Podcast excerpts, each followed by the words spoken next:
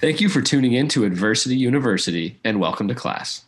Hey everyone, this is Sean and I have another good interview coming for you today with a new friend of ours, Patrick Weigel. He is a pitcher for the Atlanta Braves in Major League Baseball and had a lot of good, stories to tell, good outlooks on his career. And I mentioned it in the interview, but I think that maybe the most important piece of advice he had that younger listeners can take into account is that you can't always go with the high profile option.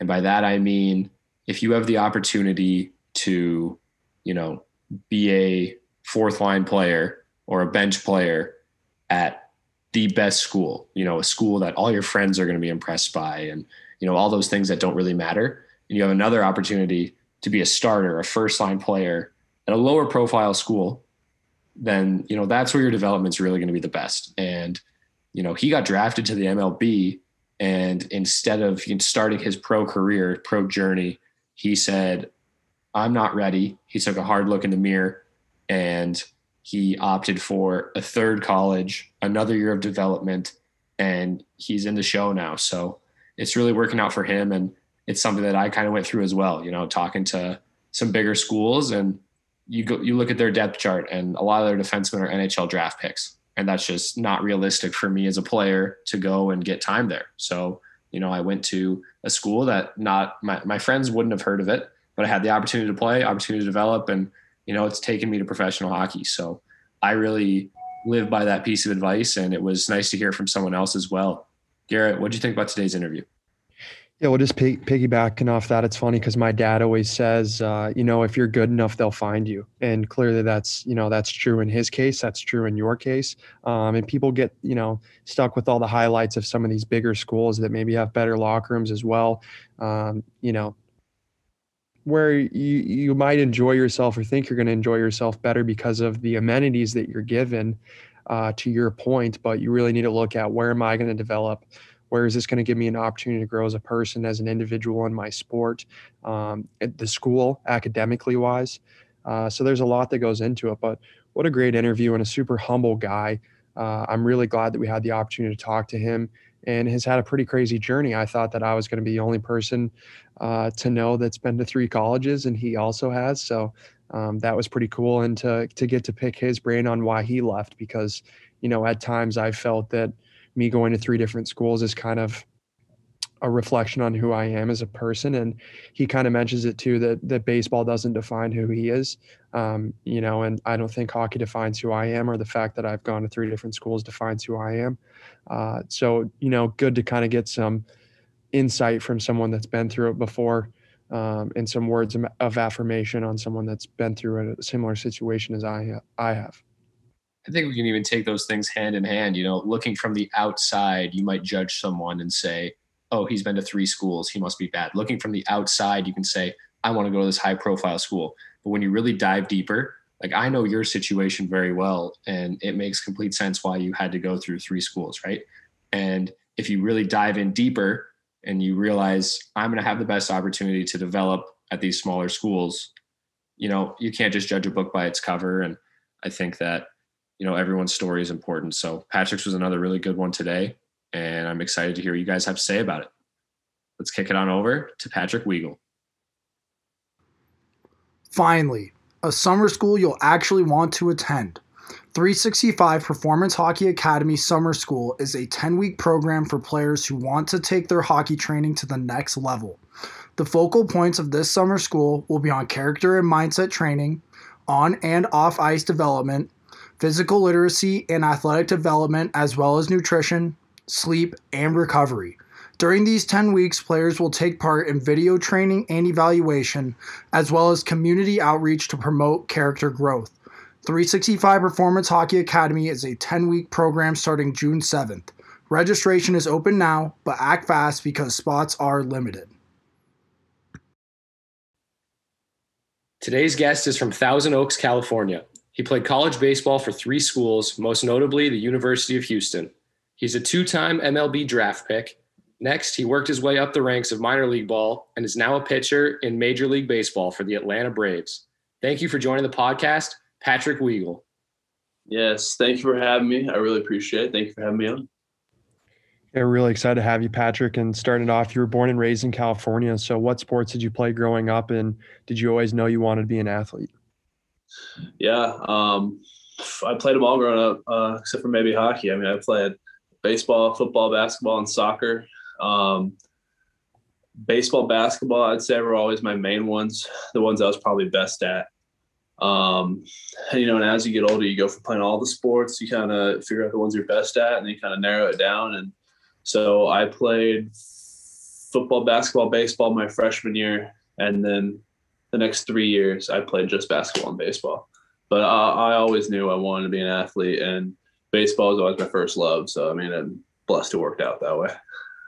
I think height may have had something to do with basketball and baseball working out for you. But did you have any siblings who helped you lead you into the game, or how did you find baseball?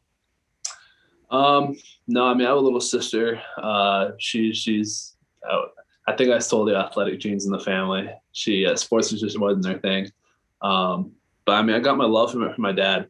I mean, there were even pictures of me when I was little. Like, it'd be me sitting on his lap, and there'd be a Dodger baseball game on. We were watching Sports Center, watching highlights, and baseball was always my whole family's favorite sport, really. My dad, he played like a pretty like high level competitive softball. Like his team won a national championship in 1994, the year I was born. And I mean, once you don't play baseball anymore, you transition into softball. So I grew up always being around the softball fields, and obviously growing up playing baseball in between my dad's tournament games or in between whatever, he'd be hitting me ground balls or playing catch with me, hitting me fly balls, let me hit. I mean, I just grew up around the fields. I think a big majority of sons have their fathers kind of lead them into the sports that they want to play. That's how it was for me. And, you mentioned playing multiple different sports in high school, and I think it's different in California. It's very competitive in Utah. Depending on what sport you played in, it wasn't the best in high school. You'd have to play, Super League baseball or AAA hockey or whatever the case may be. So were you fortunate enough to be able to play for the same high school for all 4 years in all the sports that you played in? So I grew up, my first school I went to, it was a preschool through high school. So I got there in first grade, and I stayed all the way through my freshman year. So at that school, I was able to play all three sports. Granted, it was a very, very small school. We only had 75 kids in the entire high school.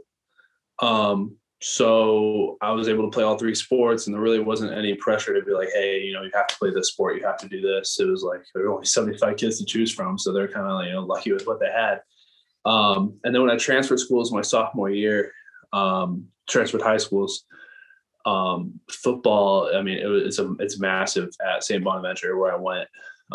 They're always a state powerhouse, state contender.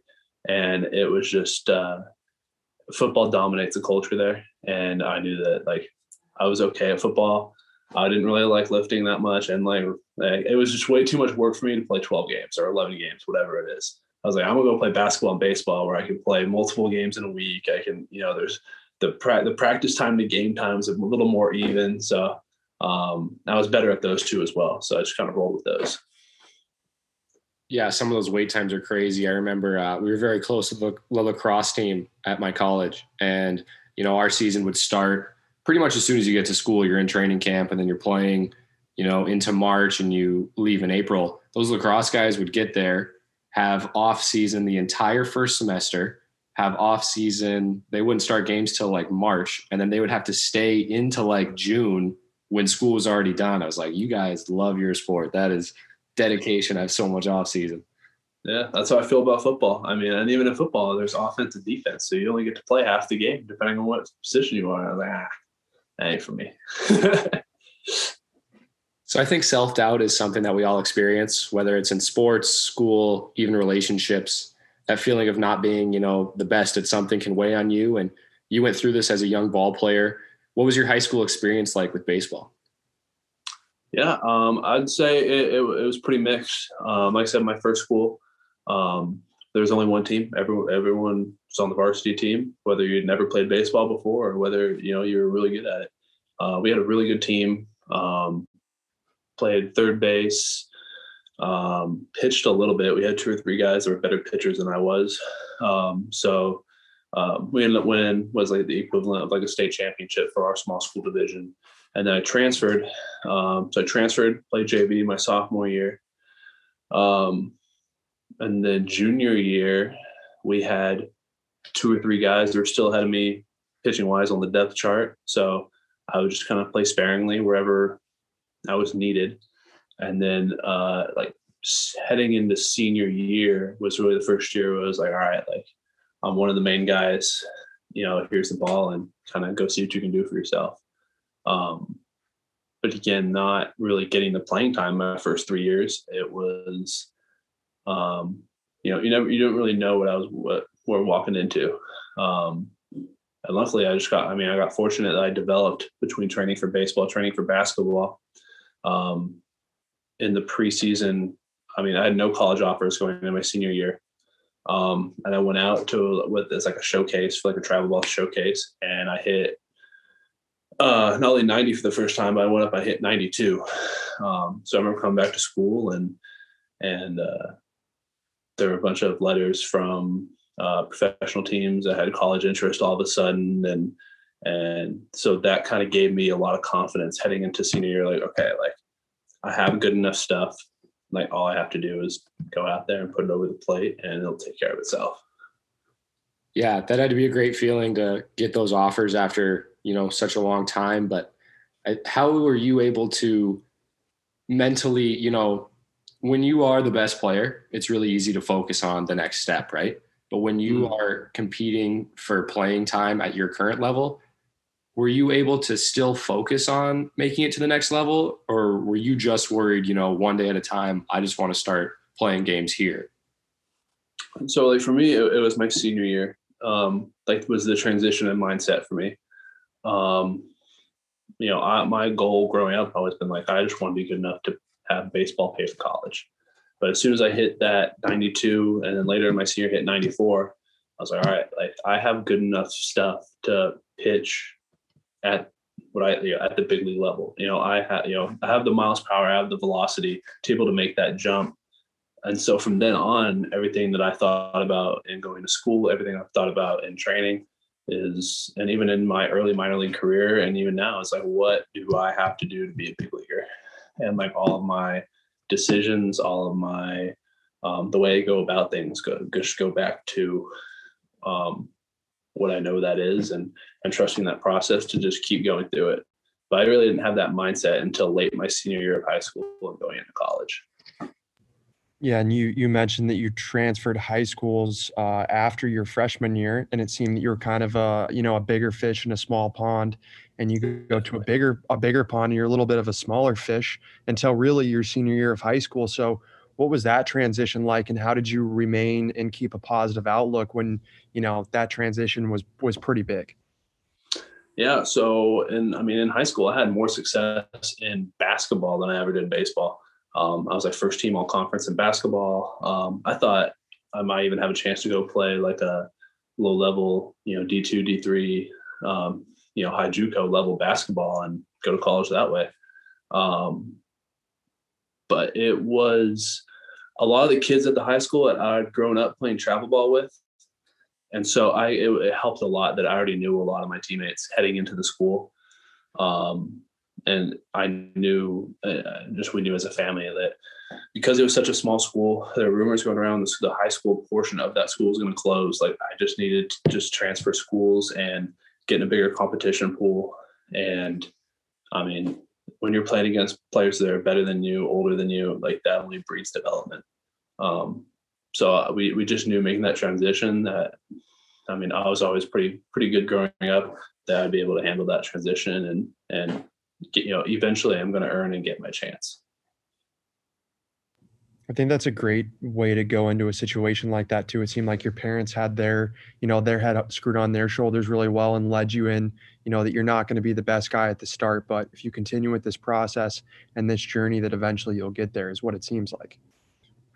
No, 100%. And I mean, even when I was a kid, my dad always wanted me to play in the older leagues against the better players. And just because, I mean, it does no good to, like you said, be the big fish in the small pond when you're dominating everybody. It's you can stunt development that way. Like, you only really grow when you're put under uncomfortable circumstances or stuff that are circumstances that you're not accustomed to. That's what breeds development, and that's what breeds growth. They always push that. That's a great point, that it hinders your development, especially when you're trying to make it to the major leagues. And your next step was going to college. And like you said, your senior year, you were fortunate enough to get offers. And you ended up going to 3 different colleges in 3 years. So Can you kind of take us through that journey and, you know, what you learned from it? Yeah. So my first school, I went to University of the Pacific, which is in Northern California. And there at the time, we were there in the WCC now. I think it was called the Big West. Going in as a freshman, again, you know, you're going in, trying to prove yourself, earn innings. And I ended up throwing about 30 to 35 innings that year, none of which went very well. I think I had like a 9.7 ERA, which is just atrocious.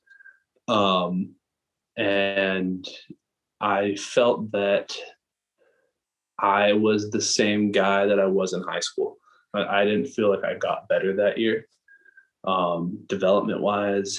And again, going back to that, you know, the way I was thinking is like, what is this going to help me be a big leaguer?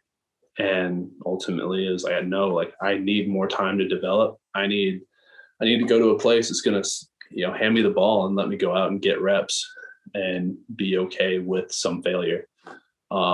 And so we decided I was going to go back and transfer to Oxnard College, which is the junior college by my house. My dad grew up with the coaches there. My grandpa coached them. At this time, I'd hit about, I think it was 97 or 98, my freshman year, and had a really good summer ball season, which is another reason we had transferred as well. I played really well in summer ball. We just made leaps and bounds in development. And went to Oxnard College with them pretty much saying, you know, here's the ball and, you know, you tell us when you want to come out of the game. And so, again, went there and I was a starter. And again, honestly, I didn't really have that much success there either. I had, I think, 62 innings pitched, and I think I walked 65 kids. It was bad. You know, but I always had the stuff. Like I at that point, my sophomore year, I hit 100 for the first time. My breaking stuff was better. I had better feel for changeup. Just for whatever reason, I just wasn't honed in enough, or coordinated enough. You know, guys my size, sometimes it takes a while just to get their coordination and fully physically mature. And so that was my year at Oxnard College. We had a super successful team. And again, like, I'd walk 3 guys in the inning, but I also struck out 3. So there'd be no damage. So I ended up only having like a 3.2 ERA. We ended up making the state Final Four. We had a great team. And then, I was lucky enough to get drafted by the Brewers that year in the 22nd round, which led into the decision whether I wanted to attend University of Houston or head, go to the draft and start my professional career. And again, going back to the singular question, what do I have to do to, you know, become a major leaguer? For me, it was actually delaying that journey because I knew that I wasn't ready. That if I were to make that jump, that I'd probably wash out in rookie ball or A ball because I couldn't throw enough strikes. So I knew that I needed to learn more and I needed to develop more. So I went to University of Houston, and I didn't even earn a starter's job at University of Houston. I went out there and I was a reliever. And again, Frank Anderson was a pitching coach there. He's now at University of Tennessee. Just being able to work with him every day and just the Houston program as a whole. I had much better success at Houston. I finally felt that I'd taken that final step, that I was ready to jump to the next level and start my professional career. I know we haven't even really gotten into it, but I think that this may be the most important lesson of your episode here, is that you have to know where you're at, and you can't always be tempted by these great offers, because I've seen it in hockey so many times where guys will get, an offer from a really high profile school and some not as good schools. And then they just jump on that opportunity to say, oh, I go to this school, it's the best. But then, like you said, you're at the bottom of the lineup, you're not developing. Whereas if you go to, a smaller school, you have an honest, look at yourself. And you say, I'm not going to play at this big school. I should go to this smaller school where I'm going to have an opportunity to develop. Like for you, they're going to give you the ball, let you decide when you want to come out of the game. And obviously it's worked out fantastic for you. So I think that was some really great, self-reflection at a young age. Absolutely. I mean, I appreciate that. I just, that mindset that I had going through all college is like, this is where I want to be, or this is where I want to go. And this is where I feel I need to be in order to accomplish that. And like I said, having accountability and being able to look yourself in the mirror and saying like, I'm not quite there yet, and being able to make decisions based on just having an honest look at yourself.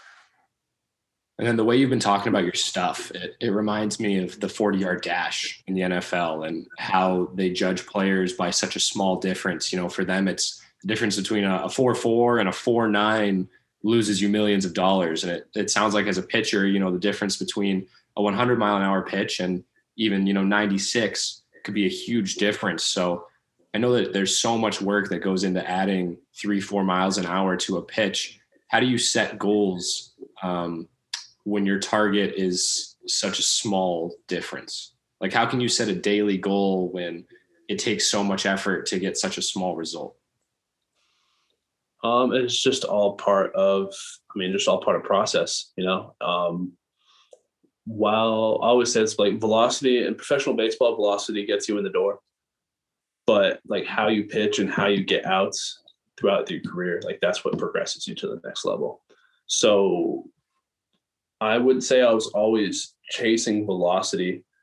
I just really fortunate genetic wise. I'm 6'6", and at the time I was 230, and I had just started figuring out how to coordinate my body. As well as in college, you get more serious lifting plans. In high school, that really wasn't a thing, unless you were on the football team, which I was not. So it was really the first time I was able to physically develop in the weight room. And, again, I was able to throw that hard, but I wasn't able to locate anything. I could throw that hard, but I'd be spraying it all over the place. And it goes back to even now, it's just doing my workouts, doing my running every single day to put me in a position where I can succeed down the road. It sounds like pitching is kind of similar to, a bench press. When you first start, maybe you're doing 135 and you're doing 135 for 2 weeks. And then eventually you'll see kind of a big spike, right? You can get up 155, 165, 175 pretty fast. And then you start to taper off a little bit. And then it may take a month or 2 more months, and then you'll go up maybe 5 pounds. It seems like that's how it is with baseball and pitching. Exactly what you just said, you're not going to see the results, but you have to continue to put in the work every single day, because at some point, down the road, that you'll get the results that you do want.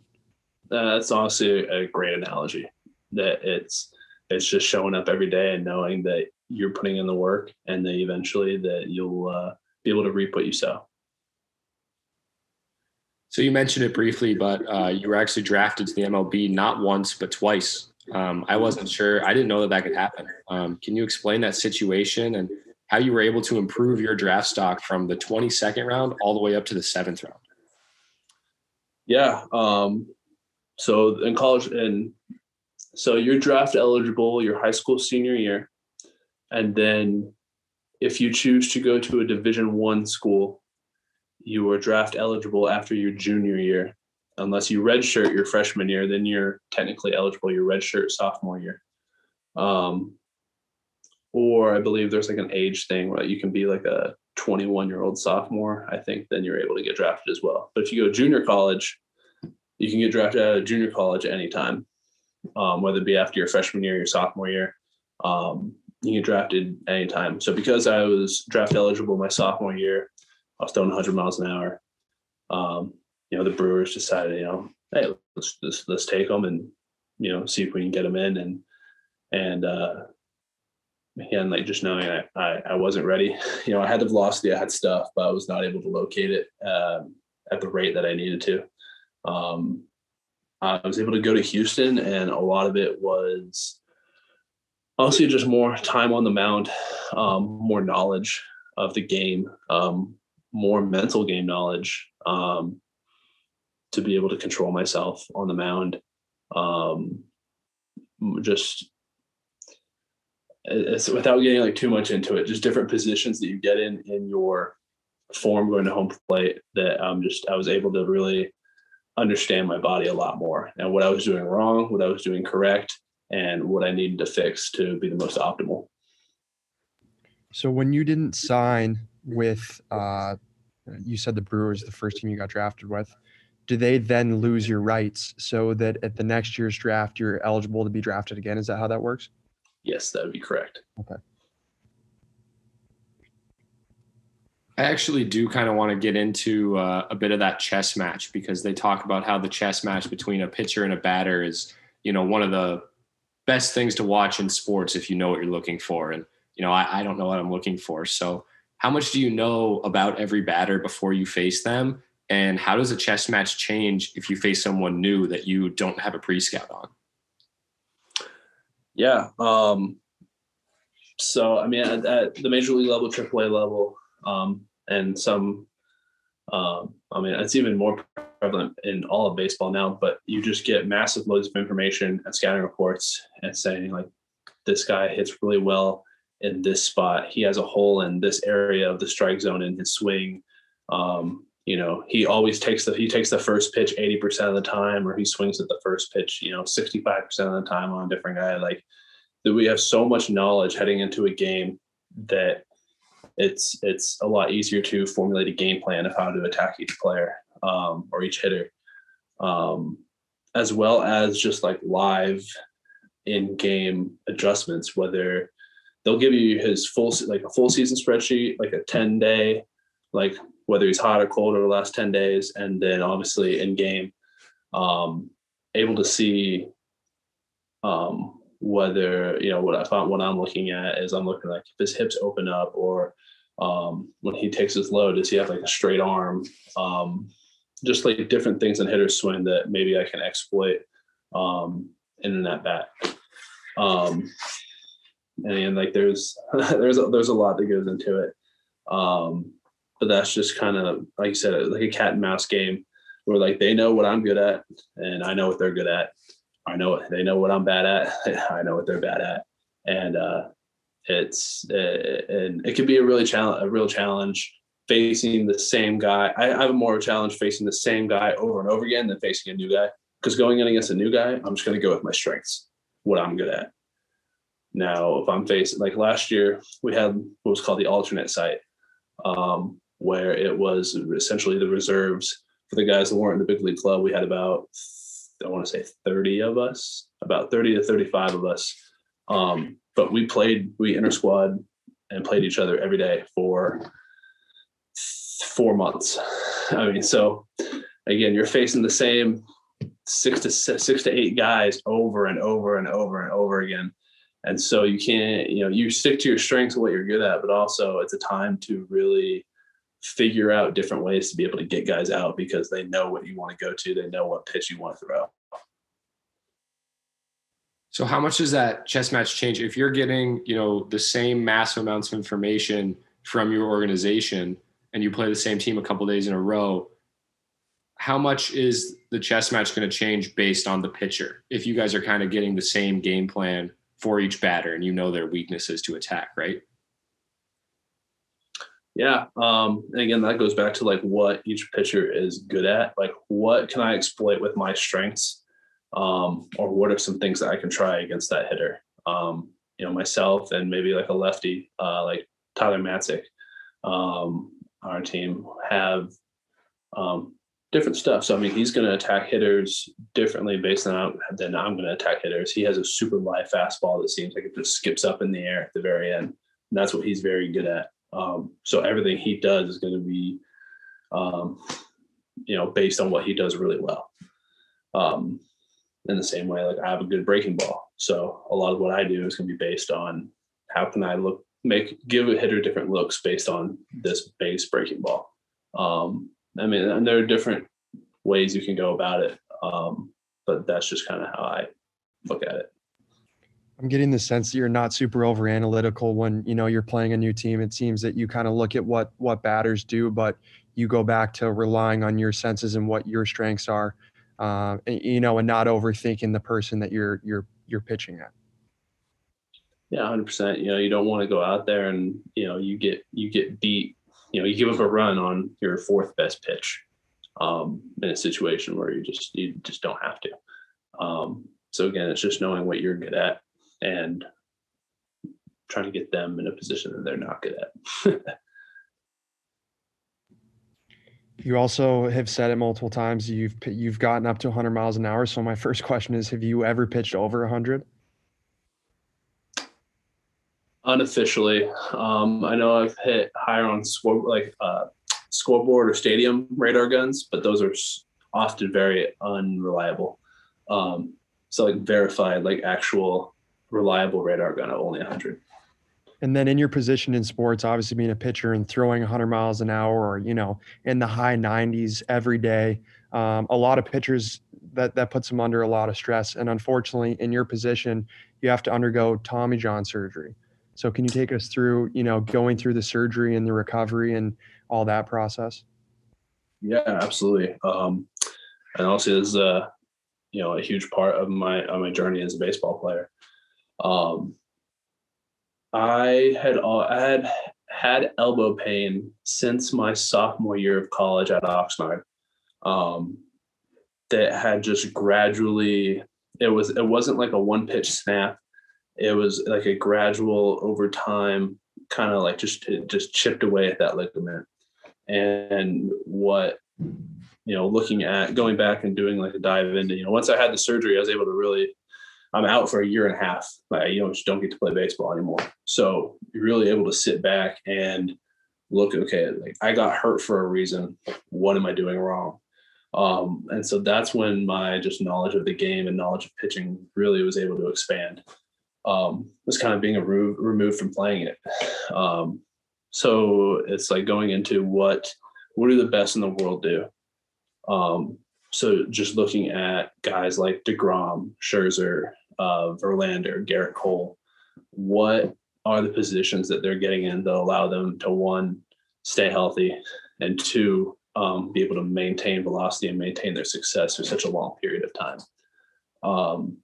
And so there are just certain positions that they get in that looking back on my career, like I wasn't getting it. I was throwing it hard, but what I was doing just wasn't sustainable.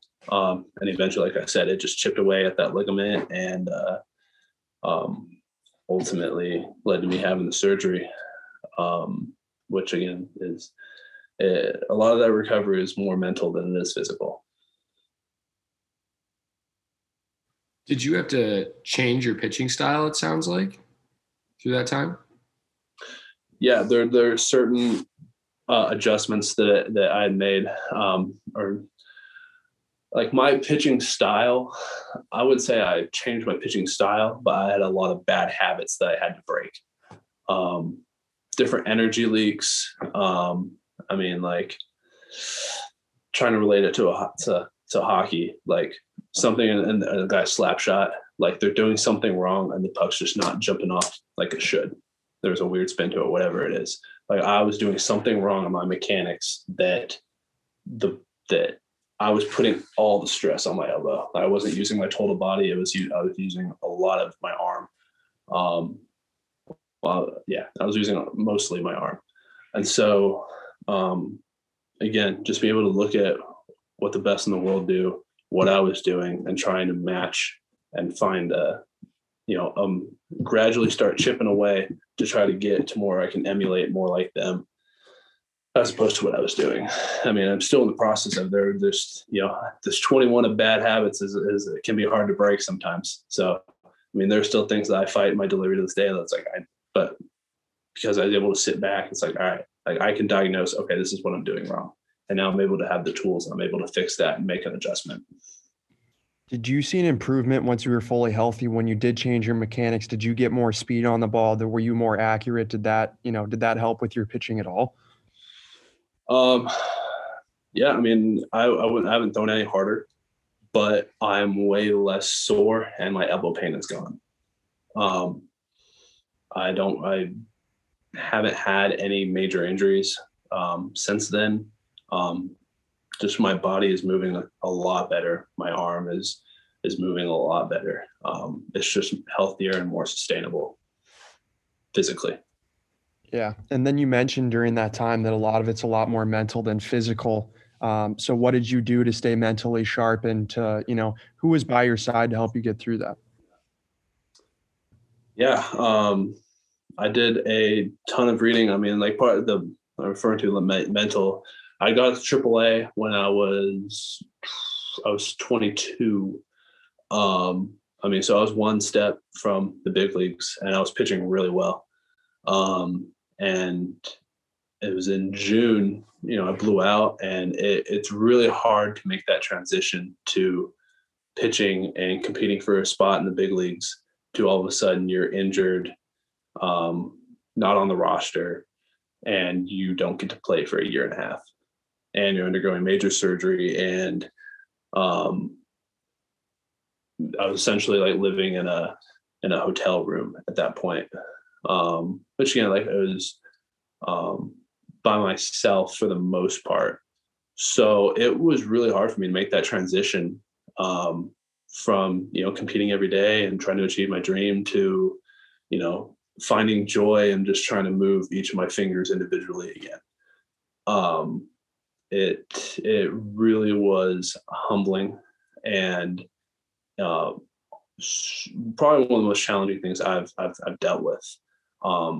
Which, I mean, don't get me wrong, I'm very fortunate. That's my biggest problem in life. And again, it took a huge toll on me mentally. Luckily, I had my girlfriend, now wife at the time, always on the phone with me and be able to, just vent to her and have her listen and just be there with me, when she could. But again, it really allowed me to take a step back. And for me, it was about like, I didn't have to put my identity in baseball anymore. Like I found other things that interested me. Life wasn't just about, progressing and advancing and getting to the big leagues. Now it was more so like, I guess, take a step back and, find hobbies that I enjoy. I dove really deep into my faith. Just different avenues that my identity wasn't tied up in baseball anymore. It was very freeing. It's actually really funny. I think you're our third baseball guest and the second of them to mention, getting your identity away from baseball. Garrett, do you remember if it was Josh who talked about that? I think it was Josh. Yeah. Yeah. Okay. It's Josh Jung, Texas Rangers draft pick. He said the same thing. He had, people coming after him because he was supposed to be such a high pick, and what helped him relieve that stress was getting his identity away from the game.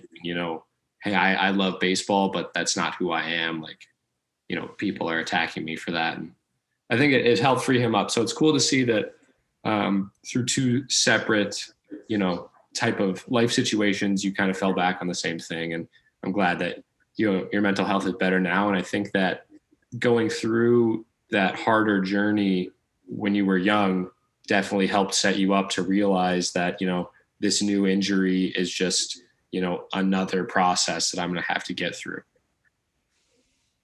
100%. And again, like everything life throws at you, every adversity handled, it makes you better for it. Like through baseball and going through that experience, like I'm just now more equipped just in life in general to handle any adversity that's come my way, whether it be in baseball, whether it just be, in everyday life. It was able to help me develop not only as a player, but this time as a person.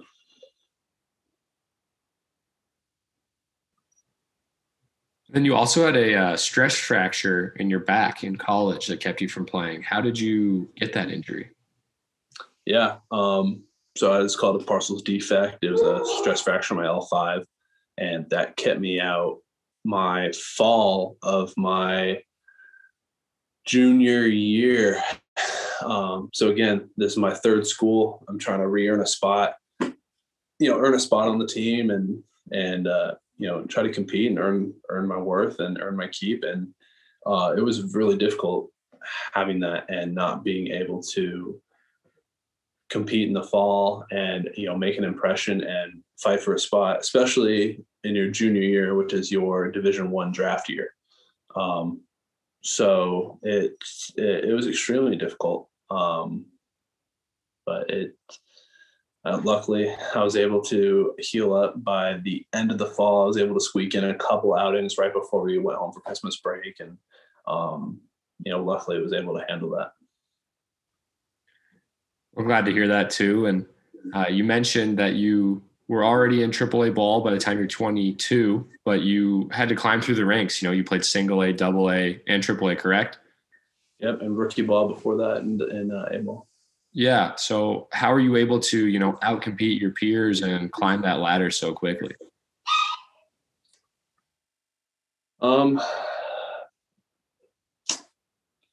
don't know how to explain it, but it's not, we're all on the same team. So I'm not out there thinking I need to, jump this guy to get to this level. I need to do this to get to that. We call it playing GM. For us, and we had a really special group that came up together. We were all on the same team and we're all it was a friendly competition. If Max Fried went out and he threw 5 shutout innings, that means Soroka, he wanted to go out and throw 6 shutout innings. That means I wanted to go out and throw 7 shutout innings. It wasn't about us leaping each other or anything like that.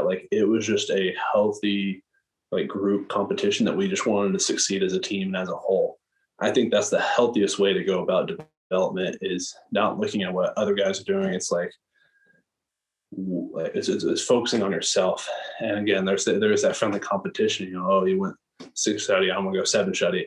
But it was never in a malicious, I'm better than you, I'm going to get there first, I'm going to do this. It was just, it was an awesome environment to be around. And as again, we just had a special group coming up that I know not a lot of teams, not a lot of organizations have.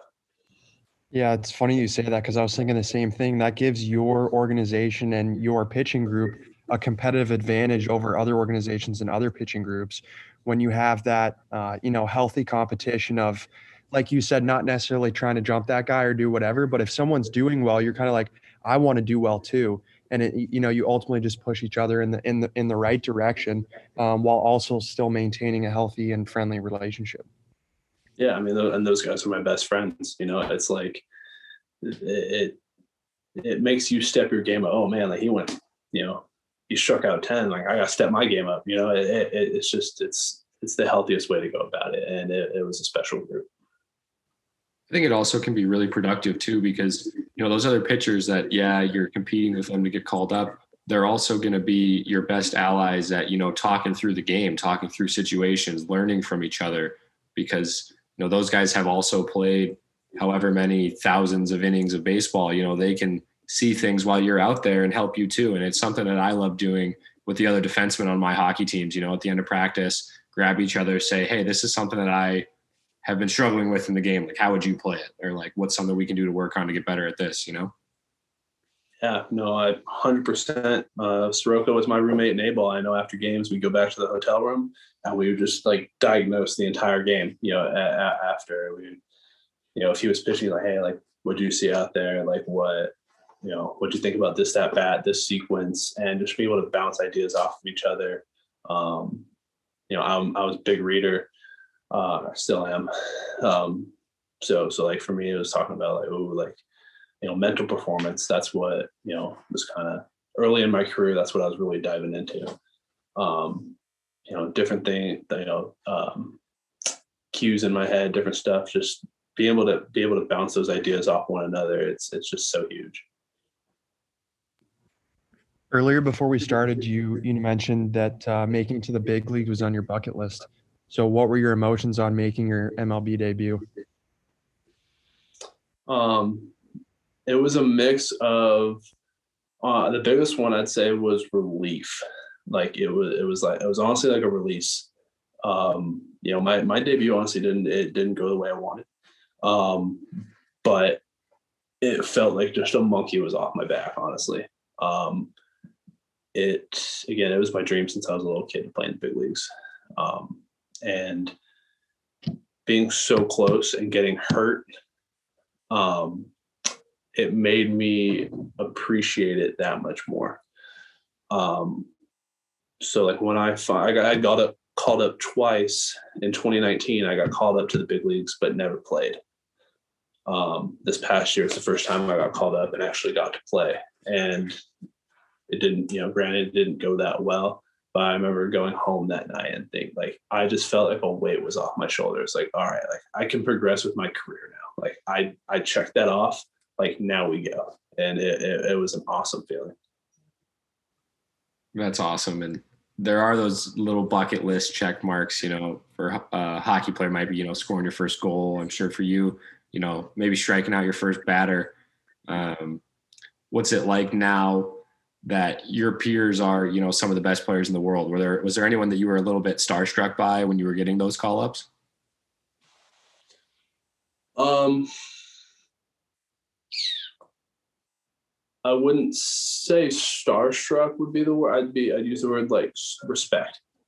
Like they're just giants in the game where, you know, for us, the guys have been there long, like Freddie Freeman, you know, Nick Markakis, where it's just so much respect for their careers and what they have done, that it is awesome just being able to be on the same team as them and being able to, you know, just have conversations, you know, and when Markakis was down in the alternate side last year, like there are just some things that he was telling me that, you know, just that him seeing in my delivery when I was coming set, stuff like that, that like his knowledge of the game and how long he's been in the game is just invaluable to someone who's breaking in like myself. So again, I wouldn't say I was like starstruck, but again, I don't know what the correct term for it is. It's just like there's just a lot of respect for what they've done in the game and who they are. Yeah, I think respect is a good way of putting it because, I mean, for people that are listening to, you grow up with some of these guys, right? Like you go through summer ball with them or you play, you know, AAA ball with them. So you're at the same level that they are. And then maybe they've been in the system a little bit earlier and just got success a little bit earlier than you have. So it's not like you're playing with, you know, you're not 16 years old where you just played high school and now you're playing with someone in the MLB. You've been through it and gone through it and have grown up with, I'm sure, a lot of those guys making the same steps to, you know, the very top. Yeah. And the Braves are a super young team and a super exciting team. And we all have mostly played with each other coming up through the minor leagues. And it's a really special group and really thankful to be a part of the organization. All right, you didn't like my player to be starstruck by. So you grew up watching Dodgers games with your dad. Is there a stadium, you know, maybe Dodger Stadium, where is going to be really special for you to pitch? I have a lot of family still in California, so I know Dodger Stadium would be really special. My whole family is still like diehard bleeds blue. We're trying to work on them, but. I mean, knowing being able to pitch in that stadium and hopefully with fans, them being able to see me pitch in that stadium, I know it would mean the world within my family. So that would be just an awesome moment to have. You know, my favorite player growing up was Eric Karros, longtime first baseman for the Dodgers. He's now an announcer. You know, but some of my favorite memories are at that stadium. That's why, you know, my favorite memory of, you know, growing up is he was running off the field and it was late in the game and I hadn't, every time he ran off the field, he tosses the ball up to the stands. I was a super shy kid. I was very reserved. Like I was never that kid to jump up and go up on the fence and like wave my arms for a ball. And so I remember I was sitting there late in the game, 7th or 8th inning, I was just sitting with my parents, just enjoying the game. And I remember he came over and he like waved some kids inside. And he pointed at me to stand up. He pointed at me and tossed me a ball, and I was sold. He's like, Eric Karros is my favorite baseball player. That's awesome. I've been to Dodger Stadium once. watched a game there. So I'm hopeful that when you're able to pitch at Dodger Stadium, that it's a sold out house, because that place is unbelievable. It is. It is unbelievable. Just a lot of good memories there. And you know, I'd be super blessed and thankful for that opportunity. Hey, well, we're looking forward to your first win at Dodger Stadium. And thank you so much for joining us, coming on the podcast. It was awesome hearing about your story and how you've overcome. And, you know, you're just still very young in your career. So we wish you nothing but the best of luck in the future. Thank you so much for having me on. It was a joy, and I appreciate you guys. If I wrote you a letter right now, would I have a chance? Thank you for listening to this episode of Adversity University. You can follow more news about Adversity University on our social media pages. Our Instagram handle is adversity_university. Our Twitter handle is adversity_UNIV. And our Facebook page is Adversity University. If you know of any high-level athlete or professional that has an interesting story of overcoming adversity and you think they should share it, you can email us at adversityuniversitytalkshow@gmail.com. You can also use that email if you are interested in becoming a sponsor for Adversity University. We look forward to bringing our listeners more content from interesting guests weekly, so stay tuned on social media to see who could be next and what our past guests are up to now.